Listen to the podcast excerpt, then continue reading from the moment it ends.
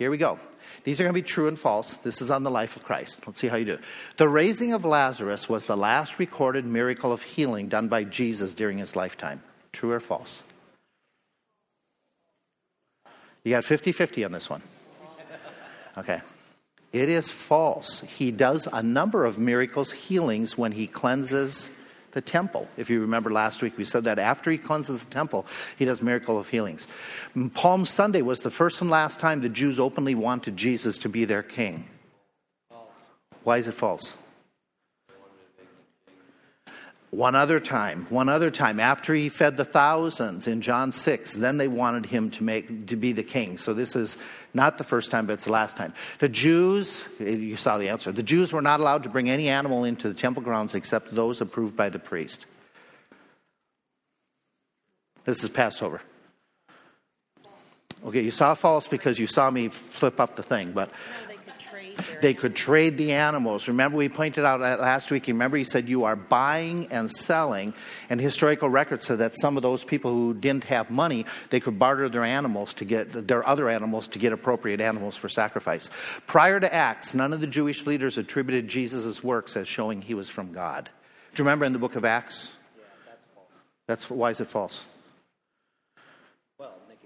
Nicodemus is the reason that it's false because in John chapter 3, Nicodemus says, We know you are sent from God because no man can do the things that you do except for God does them. A large part of the Jewish leadership were divided in their opinion of Jesus during his last week. Yeah, that, that, yeah, it's kind of, are there some who are standing up for Jesus? There was a couple. But for most of the part, they were not divided. They were united in an effort to get rid of him. Okay? Jesus cursed the fig tree to teach a lesson on the power of prayer.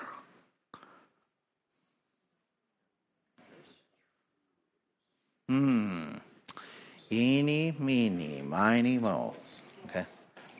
It is true. Let's do it. Let's talk about it. Okay. Yeah, in fact, remember last week we said he taught, he used, the question was on forgiveness, which he does, and he also teaches about prayer, and he teaches about some other things. That's where we're headed for. We're in Mark chapter 11. We are talking with verse 12, and we're going to follow up now. If you're just gathering with us, we're in this last week of Jesus' life. He, in our story that we're going, he is on Palm Sunday, marched into Jerusalem. On that uh, Monday, he cleanses the temple. And on Tuesday, we're at Tuesday morning right now. Let's back up a little bit. We have the cursing of the fig tree. Here's what we read in Mark 11, starting with verse 12. On the morrow, this is Monday on, the, on Monday morning. When they were come to Bethany, he was hungry. He is on his way from, um, from Bethany to Jerusalem for the cleansing of the temple. And on the way, it says, he saw a fig tree from afar having leaves. He came, if haply he might find anything thereon. When he came to it, he found nothing but leaves, for the time of the figs was not yet. He said to the tree, No man eat fruit of thee hereafter forever. The disciples heard it. He goes, he cleanses the temple. And so let's back up, let's go down a little bit more. And so it says, says, When evening was come, verse 19, he went out of the city. In the morning, verse 20 is now Tuesday morning. Tuesday morning, as they passed by, they saw the fig tree dried up from the roots. Peter, calling to remembrance, said, Master, behold, the fig tree which you cursed, it's withered away. And so now we have on Tuesday, here's what's happening. You can read it in the sense of what we just read, and Peter's going to point out. Jesus goes on. Now, any of you have a red letter edition? What do you have verses 23, 22, 23, 24, 25, 26? Most of it is red letter. And that's because Jesus answered and said, Now here's his lessons have faith in God. For verily I say unto you that whosoever shall say unto this mountain, Be removed and be cast into the sea, and shall not doubt in his heart, but shall believe that those things which he said shall come to pass, he shall have whatsoever he says. Therefore I say unto you, whatsoever you desire, when you pray, believe that you receive them, and you shall have them. And when you stand praying, forgive if you have aught against any, that your Father also, which is in heaven, may forgive you your trespasses. And if you do not forgive, neither will your Father, which is in heaven, forgive your trespasses. Okay, let's set the scene. We've talked about it. We're heading in. What are his lessons? There's one that's not stated, but it's illustrated, and that is his lesson on fruitfulness. The lesson is very simple that Jesus comes to the fig tree expecting it to have fruit. It doesn't. The reason, we, we've talked about this in the past, the leaves would usually come after the fruit has already started to mature. And this tree, it has leaves, but when it gets there, there's not even fruit, fruit not even the, the um, unripened fruit that they could still eat. And there's nothing. So this tree has outward appearance, but it isn't fruitful. And so just taking the tree and using it and what he illustrates that Jesus is looking for, and it makes sense because he's going into Jerusalem. He's the day before he heard a lot of accolades. Now he goes into Jerusalem, he goes to the temple, and he's looking for real fruit. Does he find real spiritual fruit in the temple? No. Instead, what's he find? You have made my father's house a den, uh, a den of thieves. Okay, and so Jesus is going to curse the tree just like Jerusalem is going to be cursed. Remember what he did the day before? The day before, when he came in on Sunday, as the people were cheering Jesus approaching Jerusalem, what does, what's his emotion? He was weeping over what? The, the condition of Israel and what's going to happen to them, how they're going to be destroyed. And so you have the same, that illustrated that he's actually looking for the fruit. And uh, the setting is real clear that what he's doing is he's making a statement about fruit bearing. Now, by illustration, these, the disciples should put this together. We should put it together. That does Christ look for fruit in our lives? The answer is yeah. What, what type of fruit? Joy, peace. Anything else? What's that? Gentleness, goodness, anything else? Love. Okay, charity. We could we could write down a whole bunch of them. That the Lord wants us to have these types of fruits in our life. If there isn't the fruit, what does the tree illustrate? He looks for fruit, and if there isn't any, Okay, it's dead. There might not be real life there, might not be saved. If these people are claiming to be born again, well, the bottom line is without fruit, there's chastisement of some sort. For the unsaved, we know what that's condemnation. For the saved, there's a form of chastisement. So we have a lesson from the fruit about fruitfulness. Now, Jesus makes statements, and this is what he drives at. And remember, when he t- speaks in verses 22, 23, 24, he's talking to his disciples. These people that he's talking to, he's going to make a statement, and in the original language, here's the way it reads. Verse 22 in my Bible reads, Have faith in God. The way it reads in the original is keep on having faith in God. Okay, same thing, but a little bit different. Okay, and so he says, keep on having faith, faith in God. And the idea is that you don't doubt. That's what he mentions a couple times, where he says that the statement that you know doubting in your heart in verse 23. And so he's telling that to disciples. So let's take it from the perspective that we're disciples. What does this mean for you and me? Okay, the challenge to the disciples is basically don't allow yourself to stumble when bad things are happening. That makes perfect sense. That you people need to keep on having, he's talking to the, uh, the, the 12, keep on having faith. Are there going to be bad things happening in the next few days? Okay, like what? What could stumble them? Okay, his death. Anything else? What's that? His arrest, his persecution. What about them? Okay, They're, do they feel threatened? Oh, yeah, they go lock themselves up. And so they're going to have all kinds of difficulties. They're going, they're going to face the opposition of the Jewish leaders just like him. I mean, didn't Peter get put on the spot? You are one of his disciples, aren't you? Okay? And so Peter felt that. And so he's basically saying, and, and remember when this is when this is stated, he's gone in, he's cleansed the temple. Do they return to the corruption of the temple after he's cleansed it in, in weeks and months ahead? They do. They do. And so does that does that discourage people at time when you deal with somebody and they refuse to change? Yeah, so he's telling the disciples, you, you just don't get discouraged. Remember, they're Jewish disciples. They're going to, some of them are going to live to see the destruction of Jerusalem. Don't let that lose heart. Don't lose faith. Just remain steadfast in all you do. Keep on showing faith no matter what. Now, that's a lesson he's giving them. Keep on having faith. And so that lesson, let's go a little bit more in that lesson. He tells them if you have this ongoing faith, this ongoing faith, you can see fabulous feats of God happen in your life. Well, how does he do that? Look in verse 23 be, he says to the mountain, be removed. Now, we've talked about this a couple times. This is a Jewish idiom. Okay? This is an idea of a, a, term, uh, it's an illustration that they would use to say, okay, you can move mountains. Basically, in Jewish literature, that's a phrase that's saying you can see the phenomenal happen. You can see the amazing happen. Why, how's that? Through that prayer, doing what seems impossible, but praying in faith.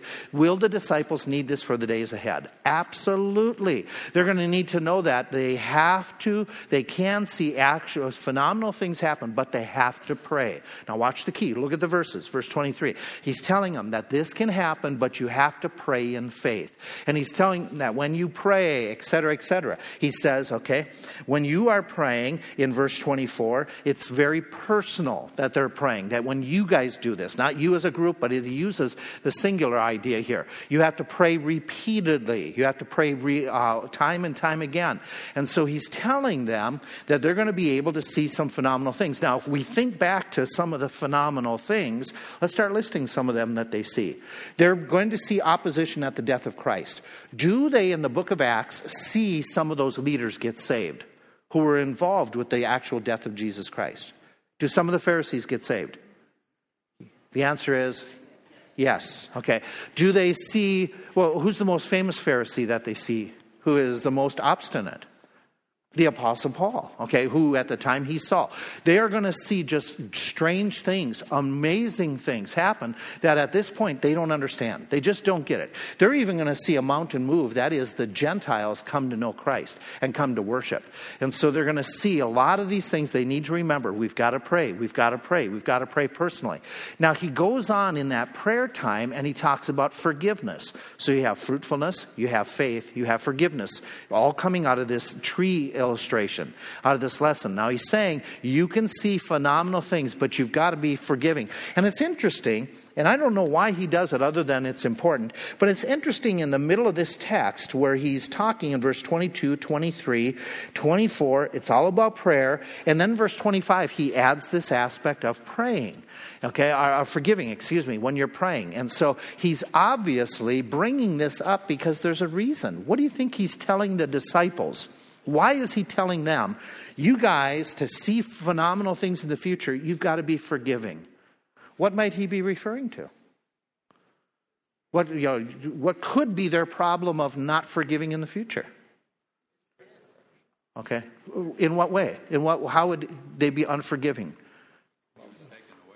Okay. Could they be unforgiving to the Jewish people who killed him? That they don't want to go and preach to them? Okay, okay, that could happen. That's a, that's a strong possibility that those people condemned Christ, we're not even going to reach out to them. Okay, that's a possibility. Could they have any issues of forgiving within themselves? What's that? Yeah, the betrayal of the disciple. Could they could they be absolutely nothing to do with Judas? Okay, and Judas kills himself. But what about with one another? Could they have problems with one another? Okay. Well, let's think about it. Could some of them really get upset with Peter?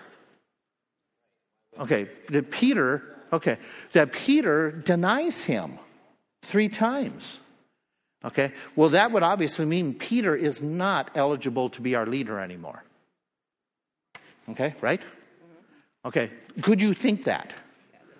I would, I would have. Maybe you wouldn't, but I would have if I were one of them. At least, you know, okay, we all ran away. They will. Remember, this is all future tense. They all run away from the Garden of Gethsemane, but Peter goes a little bit further. He publicly denies, and so they've got issues. And by the way, do they have issues right now with one another? Yeah, remember what's going to happen in two, three days? When they get into the upper room, they are arguing over which is going to be the greatest. So they've got issues with one another. Okay? Can you imagine Christians not getting along? That's amazing. Okay. So they have got the forgiveness issue. Okay? And so Jesus is telling them they've got to be willing to forgive if they're going to experience.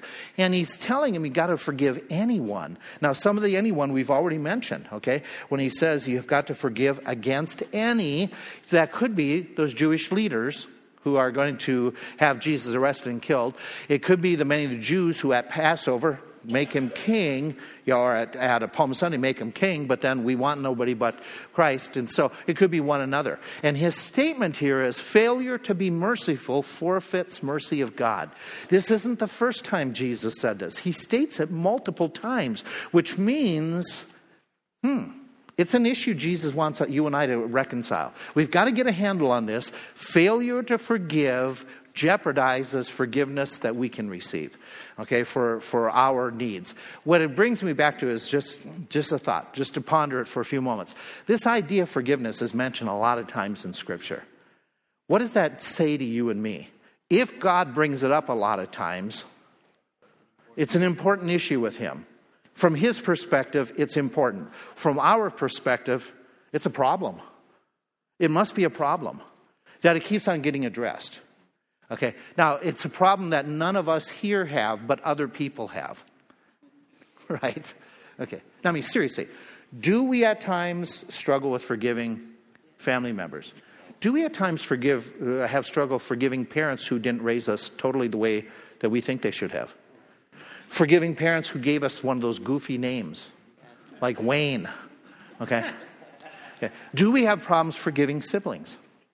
Yes, we do. We do. We struggle. Okay, we all have the issues because, you know, you know let's, let's, do most of us know of families that have weird families at times? Okay. And so we struggle with that. So it seems to be a common problem in the New Testament that doesn't go away. And what it states to me is this this command of Jesus Christ about forgiveness, it drives home some thoughts to me. It drives home that God knows what I think and feel about people. Even if I don't say it out loud, God knows it. That's scary. God knows what I think about you, Jim. Yeah, that's an all. No.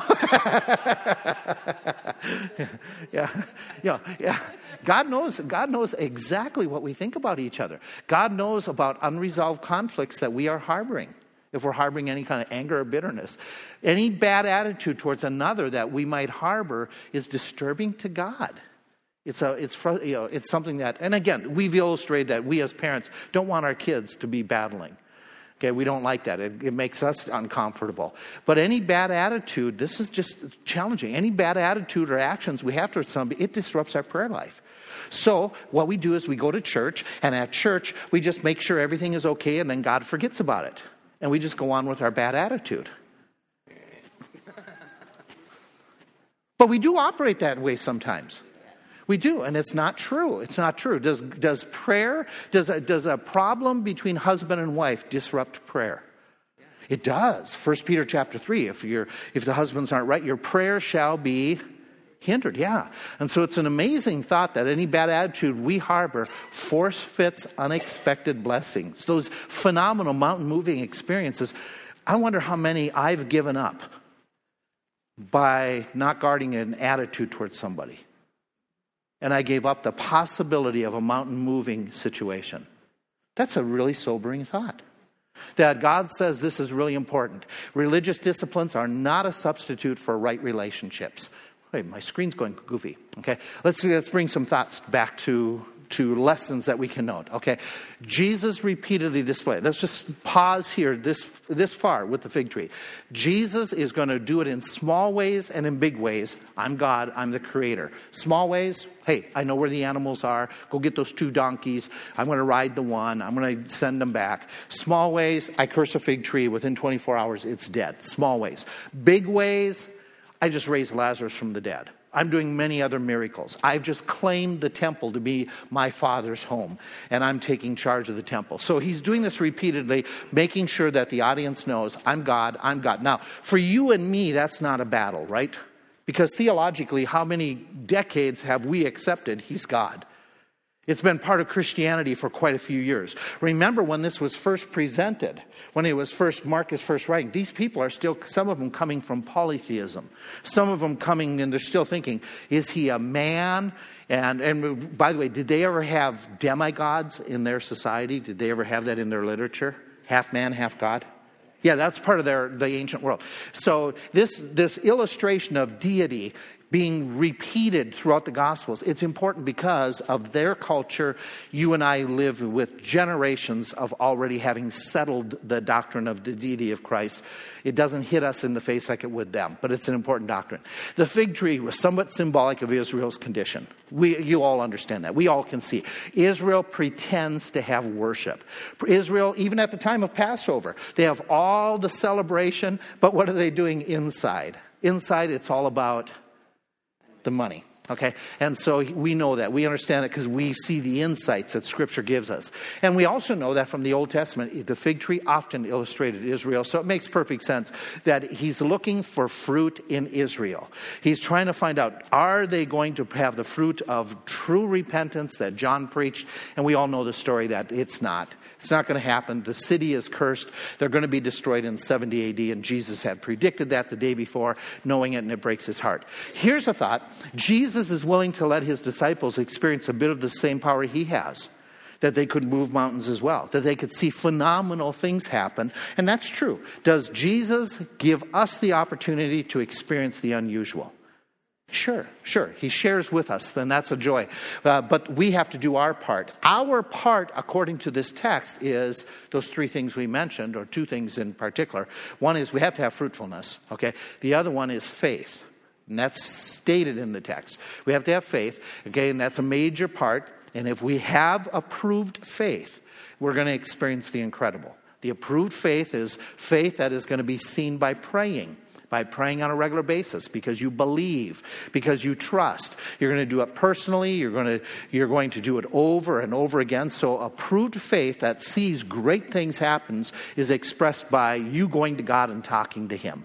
That's what He expects, you coming and talking to Him with great faith. The results as well of faith is being steadfast in trials. Don't stumble. Keep on having faith no matter what is happening. This one I didn't have in your notes, you can add it in. The results in being in steadfast. That's approved faith. Let me go uh, continue on. There, we said there's faith, there's also forgiveness. Forgiveness is critical that you and I have this in our heart. It's a major part of the Christian life, and it states that we have to be willing to forgive. And again, we're going to go back to that old thing. Sometimes it's hard to forgive and to exercise that forgiveness. In this sense, let's say Deb and I have a great falling out. She just doesn't see things the way that she's supposed to. We have this huge falling out, and I can go and ask forgiveness, but what could stifle the, the reconciliation? She doesn't forgive because she's being stubborn, stubborn, stubborn. I can't imagine that you know, where she would get that from. Okay, but she's being stubborn and doesn't forgive me. I can't reconcile. We can try, but it, could there be a barrier there? And sometimes that, I mean, you know, it leads to separation, divorce, those types of things. And, and you say, well, I've tried. That's true. You're supposed to do your part. You can't force the other person, your parent, your relative, your coworker. You can't force them to reciprocate forgiveness. Correct? Okay, that's where, but what are we supposed to do? We're supposed to make sure in our heart that we have said, okay, I've forgiven, but they may not accept your forgiveness. Do you know people like that? Yeah, yeah they don't want your they don't want forgiveness, they want your blood. Okay, they, they want revenge. And so you can only do so much, but you have to say before God, have I done what I'm supposed to do? Okay, and so that's the important part of this forgiving repeatedly. Being right with others impacts on being right with God. I underestimate this one statement. And I don't think I'm the only one, but I, I underestimate this how important this is in my life. Being right with others you know, eh, is so important. Otherwise, I'm not right with God. Being right with Deb is so important, or I'm not right with God. Being right with my siblings. Otherwise, I'm not right with God. Being right with you. Otherwise, I'm not right with God. I underestimate that. And I have in my nature that if those things happen, I'm going to throw something at God to substitute for it. I'll just preach a better sermon. I'll just work harder, do more calls. And that, that'll take care of it. That doesn't take care of it. What takes care of being right with others? Being right with others, okay? And trying to make sure we get that right. So, are you right with others or harboring the hurts? Are you willing to make peace and forgive? Have you done this where you've tried to do the reconciliation? Those are the critical questions you and I have that we have to deal with. If not, it hinders our walk, our prayer life, even what we can experience. So he's taught those things from the fig tree. He's used an object lesson. And isn't it neat how the Lord uses object lessons time and time again? I mean, he's just so clever with it. So, what happens right after that, we think, okay, it happens sometimes here, is a story that's only in the Gospel of John. John chapter 12. John chapter 12, and it's an important story for you and me because of what it says and how it, it, it affects. Now, in John chapter 12, we get the account where he's going to meet up with some Greeks. Well, actually, they meet up with him. When it happened, we just don't know. Here's what we've got before I read it. We've got this. We've got a group of people coming and wanting to see Jesus. They're called Greek worshipers. The indication in this text, it says in verse 20 of John 12, there were certain Greeks among them that came up to worship at the feast. The came up verb is they did this regularly. So it seems like they've come at other feasts. So they're Jewish proselytes. They've been con- converted to Judaism. They come to the feast more than once. So they've been here more than once, is the indication. And they want, when they're there at this feast, okay, coming from out of country apparently. They come, they see, they hear about Jesus Christ, which would make sense because if they heard about the parade on Sunday, that they come. And so the idea here is they want an interview. They come and they approach, they say, We want to have a personal conversation with Jesus. Can we see him? Can we find out? And so they approach Philip, the story goes on. It says that they go to Philip and they ask him, um, and, and we don't know why they go to Philip other than the idea is Philip's name might be familiar to them, right? How would Greeks know of Philip? Do you remember their history? Alexander's father was Philip. Yeah, Philip of Macedon. And so Philip was a Greek name, very common. So if they heard that name, maybe that's what drew them to him, coming from that town of Bethsaida where there were some Gentiles. And so they feel comfortable. They desire to him, saying, Sir, we would see Jesus. Philip comes and he's not sure how to manipulate it or make it happen. He comes to Andrew, and Andrew then he brings Philip and these guys to Jesus and they ask about it. And Andrew, we know, is the one who's always bringing people to Christ, the little boy, these Greeks. And so we have that. Here's an irony of it. Gentiles are seeking out Jesus. Okay? Have they ever done this before? Have we ever had Gentiles inquiring, we want to see Jesus? Yeah, where? When? The wise men. Okay, when you're saying, I'm thinking, I'm thinking at birth, is the answer I'm looking for. It's the wise man, sorry. In the early days of his life, the Gentiles come and they're inquiring. Okay? So at the beginning of his life, there's Gentiles coming to worship. Isn't it ironic to come at the latter times? Now, the Jews keep on saying, We want to see a sign. What do the Gentiles ask for? Do you see? We, we would see Jesus himself. Okay, so they want to see Jesus. The Jews, they want to see, hey, give us, give us miracles. No, we want to see the messenger, not the miracle. We want to, we want to see him. And so it's an irony that seems to be a little bit more, these Gentiles got it together a little bit better and they understood with what limited revelation they had, they caught it better than the people who had so much more. And so we don't know. Here's the question that I can't answer. When did this happen? There's a possibility that it's happened, that it happened Monday Okay? There's a possibility it happened Tuesday. We don't know. We don't know which day it's happening, okay? It might have happened Monday, right after the cleansing of the temple. Now, if it happened Monday, can you see why these people would be excited to see Jesus? Because what part of the temple did he just clear out? The place where they would be worshiping, where they couldn't worship, which shows that Jesus has a concern for them. Okay. Um, and so that could be the case. Or maybe it's the fo- follow up of the day after. We don't know. But the point is that these guys are seeking out Jesus. Now remember, a lot of the Jews aren't asking for personal interviews. Why? Because they will be with a crowd, it's okay. But remember, all the way back about four we, um, about three months prior to this, if any of you seek out Jesus privately, we're going to kick you out of the synagogue. They threatened that with that man who was born blind, and they threatened his parents who came and gave testimony. So, in the Jewish culture, do the Jews know that there's animosity towards Jesus? Yeah, it's underground. How would these guys know it? They don't live in that culture. So they probably don't know all the threats. And besides, if the threat is, we're going to kick you out of the local synagogue, they don't care. Why? They're not part of that local synagogue. So you can understand why they're saying, we really don't care what the Pharisees do to us because, by the way, do Greeks think more independently than the Jews? Like, yeah, their whole culture. They, would be more like us Americans. I don't care. You can threaten me all you want. I still want to see them. You know, it's my right. okay. So, um, you know, so that sets it up. We don't know if he had a conversation other than what's stated in verse 23. And Jesus answered them. Is he answering Philip and Andrew? Is he answering the Greeks? Don't know. Don't know. It seems, though, that he's, he has some type of conversation. What's, what's the important part is what does he say? Okay? And so the conversation is Jesus takes the opportunity that people are inquiring and he does an in depth conversation. It's a really interesting conversation.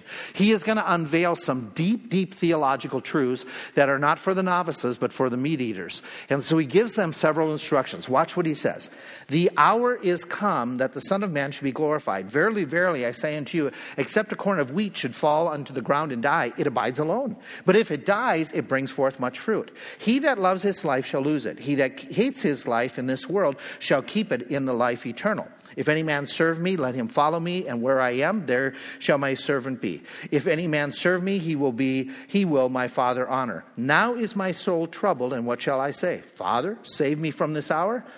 For this cause I came unto this hour. So, Father, glorify that thy name. Here, now, what he does is he makes a statement. Now, usually when we think the hour has come, it's in reference to what? Typically, when he says, It's not my hour or my hour has come, what's he referring to? What event? His death, okay? He's referring to his death. That is all the way through the Gospel of John, except for here. This time, he doesn't call it his hour of death or his hour in reference to dying. It's related to it, but what does he call it? The hour that's going to be for his what? His glorification. His glorification. That's an interesting thought that normally he does it, but this time, this is my hour of glorification, which is interesting. Does Jesus know he's going to die? Yeah, look at the illustrations. He says right next, uh, the corn has to do what? It has to die to bring forth fruit. What does he say about his feelings in verse 27? My soul is it's troubled over what's going to happen. So he's not ignoring his death, but what does he see his death as? Okay? He sees his death as, yeah, as a step of honoring the Father and going further in a more positive way, not a negative way. How do we see trials? More positive or more negative?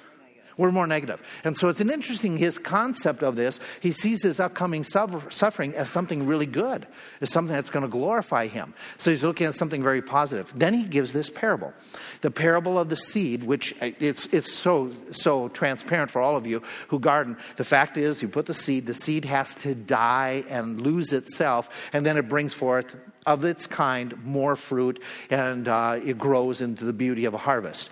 And so that could be referring obviously to his own death. Okay, his physical death. His physical death, he has to die, but he comes back alive, does he not? Okay, what else does he do? Spiritually, does he bring forth more fruit when he resurrects? Yeah, uh, you and I are part of this harvest. And so there's a lot of spiritual truth there, and he talks about as the seed. Now, here's the part that gets a little bit um, convoluted in our thinking at times. Sometimes he has said, you know, you, you know, if you love your life, you're not going to have eternal life. Okay? And sometimes he says it in a backwards way. Okay, in this way, this time he says, He that loves his life shall lose it. Okay, this is that clear one. Okay, if I love my life here in this world, right now, I'm actually going to lose life. But if I prefer, where the idea of hate, remember that hate is the idea of putting something further and better. So if I hate my life, that is, I prefer other things than me, then I'm going to have eternal life. And so he's making it very clear we need to put him first. He goes on, he makes a plea to them. The plea is very simple it says, Follow me and be my servant. Follow me. Now, this is clear to the Jews, it's clear to the Gentiles standing there, and then he makes a prayer after he's made a plea of following me, following me, which is consistent. He's, he makes a comment that he says, Okay, um, I am troubled. This is interesting. Jesus is torn apart. The word troubled is that same one that shows up later on in John 14. Let not your heart be troubled. You believe in God, believe also. Okay, this is that same thing, and it literally means I'm torn apart. He is admitting at this moment, I am torn apart. Does he ever show that in the next few days? Does he ever show great turmoil and great stress? Yeah, where? Garden of Gethsemane when he is praying and he's sweating yeah, okay. So you and I uh, ought not to, ought not to misunderstand. Jesus is in great personal turmoil over what's coming ahead. Okay, that's happening. He's even going to say, Let this cup pass from me. Okay, he's, got, he's got this turmoil. Doesn't mean he's not willing. No. That doesn't, he may have turmoil, but he's willing to go through it. In fact, he even makes that comment here. Okay, just because I'm troubled about what's going to happen. And by the way, does he know on the other side of the difficulty there's glorification? He's already said that. But he knows that it's, he knows it's, uh, it's the process. Let's rephrase that. It's not death that, that you know, die, the, the death that is the problem for us, because you know, we know where we're going to be. It's the process, yes? That's what scares us. Okay, and so he's going through this process and he's troubled by it. Be, tr- by being troubled, let me throw this out to you. By being troubled by going through it, does that mean he's weak in faith? Is that normal then? That believers can be committed to the Lord but still feel tur- turmoil? The answer is yeah, absolutely. Absolutely. He's, he's an expression of this, that it's possible that happens. So he's going to be uh, giving up his life, bearing forth fruit. And so he's troubled over what's ahead. And that's because the human perspective. From the human perspective, it's going to be troubling because of the separation. And that's the key. The key when he prays, remove this cup from me, it's not, okay, I, I'm not willing to go to the cross. That's not the point. What he's going to experience on the cross is what? The cup of wrath which means he and the Father are separated. The separation from the Father is the issue. Being separated from the Father. It's not the, it's not the whipping, it's not the cross, it's the separation from the Father. And basically, what is going to restore, what act is going to restore Jesus to glorification? What does the Father do third day? He resurrects him. And so remove this penalty, this sting of death that, that is going to be upon me, not just the separation from the Father, but the sting of death of, of my body being dead for several days. Remove that. And so there's reassurance that's going to happen. And so he gets that. His question is this just because I'm deeply troubled, should I say, God, I'm not willing to go to the cross? No. No. He says, that's no. That's why he sent me. I was sent to do this. I came to do this. I'm troubled, but I'm still going to go to the cross. I'm still going to do what God wants me to do. And then he turns and he prays. He prays in verse 4, uh, 28 Father, glorify thy name. Again, it's a prayer of recommitment. It's a prayer of, I want everything to be done according to your will. I'm willing to do it. And God responds. Right? How does God respond? What does it say in, the, in this verse? Okay? Then came a voice from heaven saying, I have both glorified it and will glorify it again. The people, therefore, that stood by, they heard it and said, It's a voice of. Some said thunder. Some said it's a voice of a angel. Okay, so they were uncertain. And so Jesus' comment, he says, Oh, by the way, this voice came not because of me. Okay, I didn't need the voice. Whose benefit is it? It's for your benefit. And so, in this case, you know, there's that voice that speaks out. Let's just stop. Like the Gentiles, we should seek to spend personal time with Jesus. Now, let me add something here. This is important thought. We should seek to spend personal time even when we're in the physical place of worship. If they are approaching Him at the temple, they're in the place of worship but they still should seek uh, personal time with Jesus. That's a, that's a challenge for you and I. Can we be, could we possibly be in a worship center and still not focused on Christ? Oh yeah, it happens to some of us a lot that we can be distracted. So we want to we want to make sure we're focused. Jesus knew the future well. Another account, a deity. He knows what's happening, he knows what's coming up.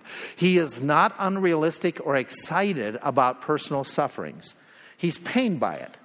But he's not, the, he's not masochistic. He's not saying, oh, this is so cool to, you know, to be tortured. He's, he's not saying that. He never advocates that. That's that's not the point.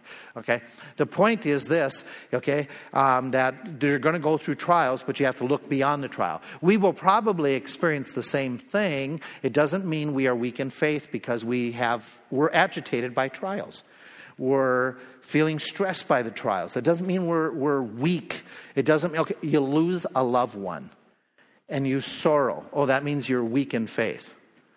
No, that means you're a real person. Okay? Jesus feels the sorrow and the suffering, but he doesn't lose hope. But he still has the anguish, and he understands the anguish. Okay? Let's go a step further. Jesus looked beyond his temporary sufferings to the glory it would bring. So he's trying to handle the trial. You look beyond the trial to the benefit down the road. Like Jesus, we should not avoid God's will because it might include some uncomfortable or troublesome times. In fact, we can pretty much say for sure it's going to. Okay? What does he say? Take up your cross. Okay, and follow me. Um, Jesus does not ask us to do what he was unwilling to do. He surrendered to the Father's will, even though he was troubled by it. We should too. Prayer is the right response to feeling troubled. Okay, by the example of Christ. That's the right response. When we're feeling this turmoil and trouble over trials, hey, we got to pray. Let's continue on. What happens? God responds verbally to Jesus' prayer. Others heard this voice. Now, just for your information, this is the third time God spoke when Jesus something was happening to Jesus. Do you remember the other two? His baptism, right. There was, this is my beloved. Yeah, that happened at his baptism. Do you remember the other time? The transfiguration was the other time. Okay, the time when he was revealed at baptism, he was also revealed at transfiguration. Both those times, there's a voice from heaven. And then it happens this time. Three different occasions that it happens in the life of Christ. That is, and the, Jesus makes it sure, make sure they understand this is for your benefit, not for me. And then he goes on and speaks a little bit more. He continues. If you look in your passage, we still have some more red letters. He says, Now, in verse 31, now is the judgment of this world. Now shall the prince of this world be cast out. And I, if I be lifted up from the earth will draw all men to me. What's he talking about? What's he referencing? What's, the, what's going to bring the judgment to the world, the judgment to Satan?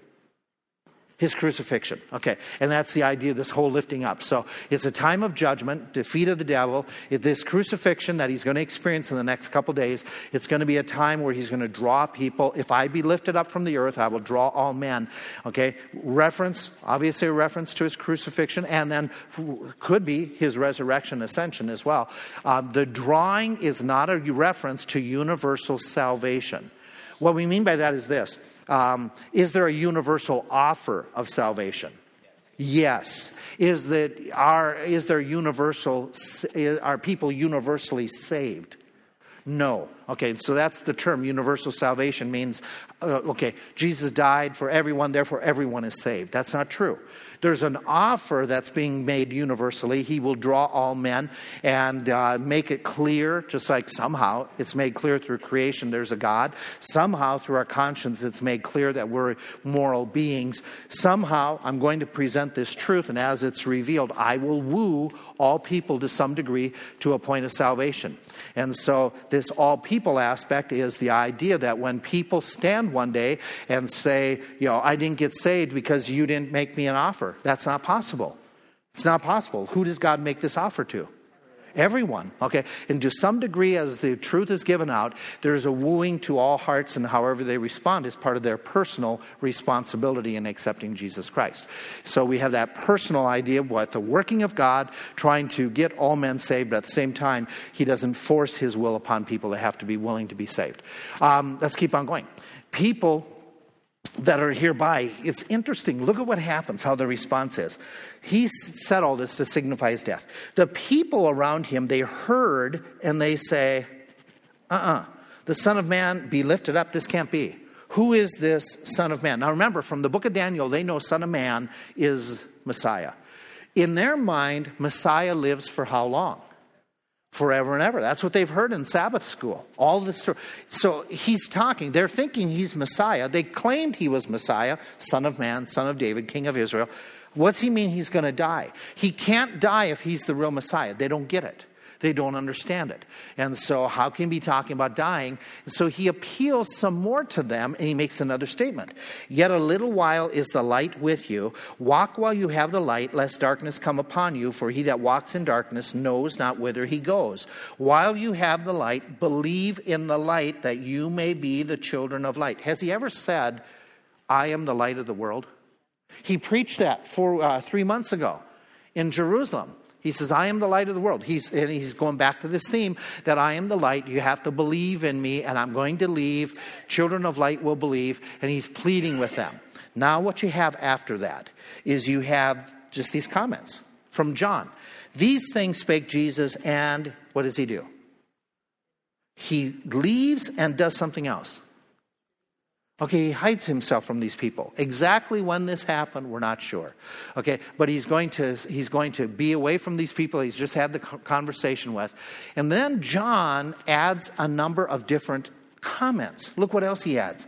But though he had done so many miracles before them, yet they would not believe. Those could be the miracles mentioned in Matthew and Mark that he did even that day uh, of the uh, cleansing of the temple. And why is it that they didn't believe? That the saying of Isaiah the prophet might be fulfilled Lord, who hath believed our report? To whom hath the arm of the Lord been revealed? Therefore, they could not believe because that Isaiah had said again, He hath blinded their eyes. And so, by their response, just like Pharaoh, just our, uh, not, yeah, Pharaoh from in the past, who hardened Pharaoh's heart? But it says he hardened his heart, and it says God hardened his heart. So who did it? Both. Both. As he hardened his heart, then what happened? God's God's you know kept Do you ever see a little kid get stubborn? And you'd say, pick up the toys, and the little kid says, no. And the more you say pick up the toys, the more they, there's a no. So who's hardening the heart? You know, who's creating the conflict? We both are. As I keep bringing this to the child's attention, I'm going to get my way, by the way, but as I keep bringing this to the child's attention, do I make that child even more stubborn at times? Okay, so am I encouraging, am I encouraging, I'm going to use that tongue in cheek, am I creating his stubbornness to some degree? Okay, but who is the one ultimately responsible? The child, okay, by not acquiescing. In that same way, okay, in the same way, God's presenting the truth. It's that same sun that both hardens the clay and melts the butter. Okay, so as God presents the truth, there's, there's a possibility that I may respond or I may get hard. And then God keeps on hammering with the truth, and some people get, you know, I'm just going to get more stubborn. Okay, and so you have that idea here that Jesus is saying, okay, this offer is made to all, but they're going to refuse. God predicted they're going to refuse. Okay, he says that in verse 42, and I've already flipped this up here. In verse 42, nevertheless, among the chief rulers, some believed because the Pharisees, that, but because of the Pharisees, they did not confess openly. Now, those some believe, who could they be? We know of one that already came to see Jesus of the Pharisees, Nicodemus. Do you know of another one that's a possibility he believed? He shows up at the end of this, at the end of this week. He shows up at the cross. He helps take the body down. Joseph of Arimathea, okay, another individual who's part of this leadership, okay, but why didn't they confess Jesus openly before their peers? I would think so. I fear is probably the answer. Okay, the pressure of others. But then we know in the book of Acts later on that many of them will confess him later on, so it's not an issue as we go on. So what you have at the end of the book is just this. I got about two minutes here. Um, let me finish out. What he does is look at how he ends out verse 12, or chapter 12. And it goes on. Jesus had cried, He that believes on me believes not on me, but on him that sent me. He that sees me sees him not that sent me. I am coming to the light of the world. Whosoever believes on me shall not abide in darkness. If any man hear my words and believe not, I judge him not. When were these words spoken? We don't know. What it seems to be is this it seems that this is a summary of Jesus' teaching. This is not the first time that John records it this way.